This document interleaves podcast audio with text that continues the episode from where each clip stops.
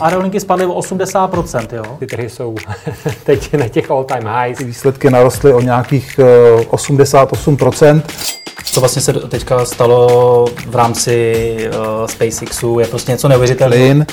Emisní povolenky, jakoby v tuhletu chvíli ten systém je nefunkční. Peníze nikdy nespí, ani ty vaše.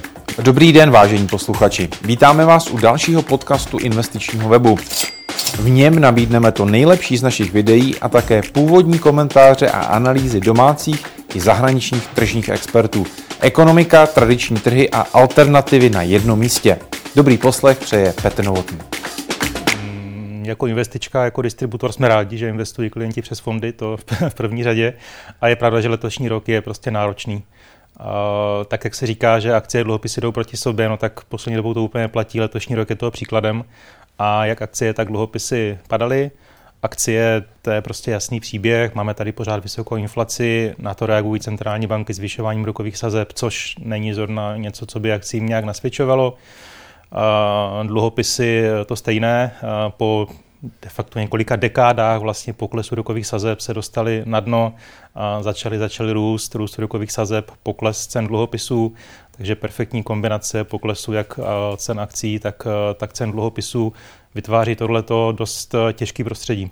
Takže akcie špatně, dluhopisy špatně, potažmo v zásadě je to velmi těžké i pro fondy, které na ně vsází nebo z nich sestavují portfolia.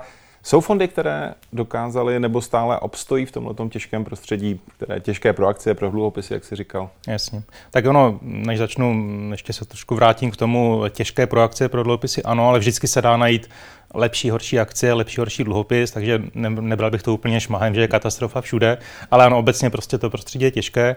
No a k té tvé otázce, jo, je tady jeden vlastně takový poměrně zajímavý na sektor třída aktiv, která byla vždycky dlouho opomíjená a byla braná za prostě tu vlastně nejhorší možnou z pohledu výkonnosti. A teď se ukazuje, že to je taky zajímavá věc. Je to unikátní příležitost de facto v čase a v prostoru.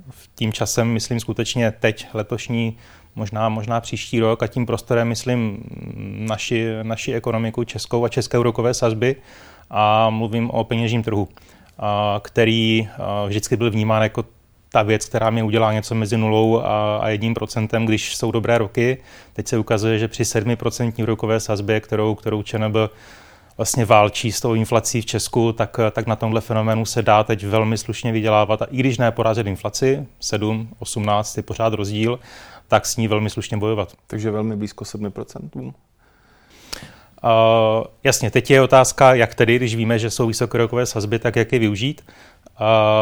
Za nás my jsme přišli vlastně s dvojicí produktů, fondů, jeden v podobě fondů kvalifikovaných investorů, který už nám funguje nějakou delší dobu a jeden vlastně pořád ještě se dá říct novinka, která byla spuštěna letos v červenci, ta starší záležitost fond Depozitní Plus, FKI, ta novější repo fond, který vlastně přesně, ono už to odráží v tom názvu, tak se zaměřuje na takzvané repo operace, což jsou vlastně typy finančních transakcí, které přímo participují na té úrokové sazbě ČNB. Takže ten fond dokáže vlastně využívat téhleté 7% sazby a přinášet vlastně velmi konzervativní, bezpečný a velmi zajímavý výnos pro investory. Ty jsi zmiňoval výnos, nebo bavíme se o výnosech vlastně, nebo o sazbě 7% ČNB. Ten fond záleží zase, jak který, když se budu bavit o tom našem repofondu, o tom mladším, tak ten vlastně ten svůj výnos, nebo ten jeho očekávaný výnos je na hladině 6,25. V tom rozdílu 6,25-7, tak jsou nějaké náklady fondu, je tam nějaký způsob řízení a tak dál. Nicméně je to skutečně navázané na tuto reposazbu. Vydrží to i příští rok? Obecně takhle vysoké sazby a potažmo i takhle atraktivní výnos ve vašich fondech peněžního trhu?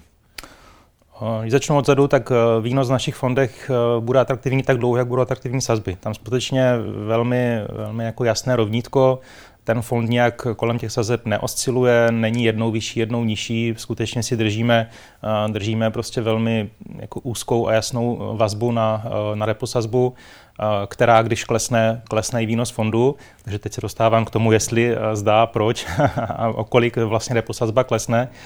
A ono to vlastně ani není otázka na sazbu nebo na to, co udělá centrální banka, ale na to, co udělá inflace a jak na ní bude centrální banka reagovat, protože to, proč jsou vysoké sazby, je protože tím centrální banka bojuje s inflací.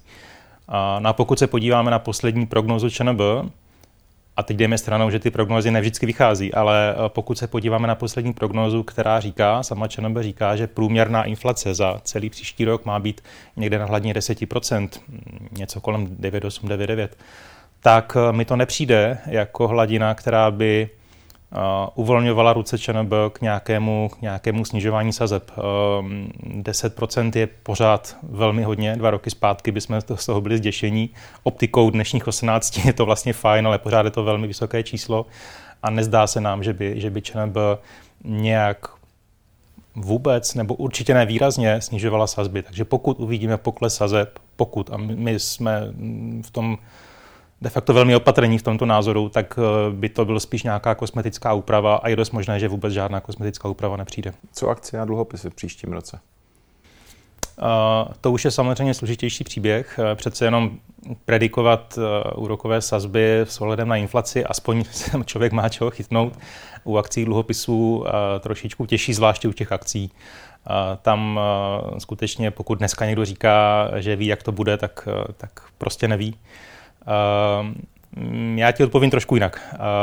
Pokud se nás dneska investoři ptají, do čeho investovat, no tak my se jich ptáme na jak dlouho. Pokud máme investora s krátkým horizontem, pokud se s ním bavíme skutečně o nějaké likvidní rezervě rok, maximálně 2, tak skutečně teď prostě není lepší možnost, než využít vysokých rokových sazeb a než dát peníze třeba do depofondu.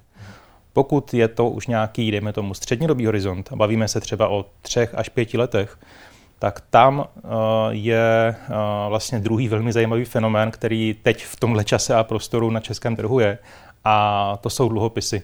A když se teď podíváš na 10letý český státní dluhopis, a teď asi se netrefím s tím číslem, ale pohybuje se někde kolem 6% výnosu, tak to je něco, co tady zase dlouho nebylo, možná dlouho nebude, ale zase je to něco, čeho by byl hřích nevyužít. Takže pokud mám vidinu nějakých, nebo investiční horizont nějaké 3 roky, určitě bych se podíval po nějakém vhodném dluhopisovém fondu. A tím vhodném teď myslím takový, který je teď tak, jak jsme my opatrní. My v našich dluhopisových fondech jsme zatím velmi opatrní, držíme krátkou duraci, to znamená, neženeme se do dlouhých dluhopisů, do dluhopisů s dlouhou splatností. Držíme buď krátké dluhopisy nebo dluhopisy s variabilním kuponem. Například náš Koncek dluhopisový fond, de facto jedna z našich vlajkových lodí, 4miliardový fond, tak má duraci 1,3.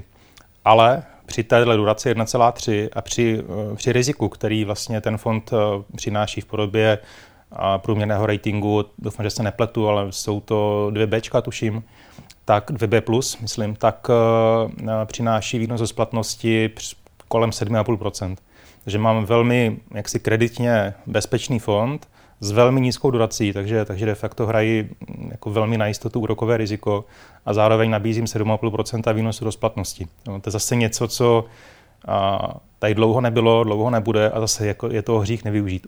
Už to není ten repofond, už to není ta přímá čára nahoru, která prostě bez kolísání roste o těch 6,25 plánovaných.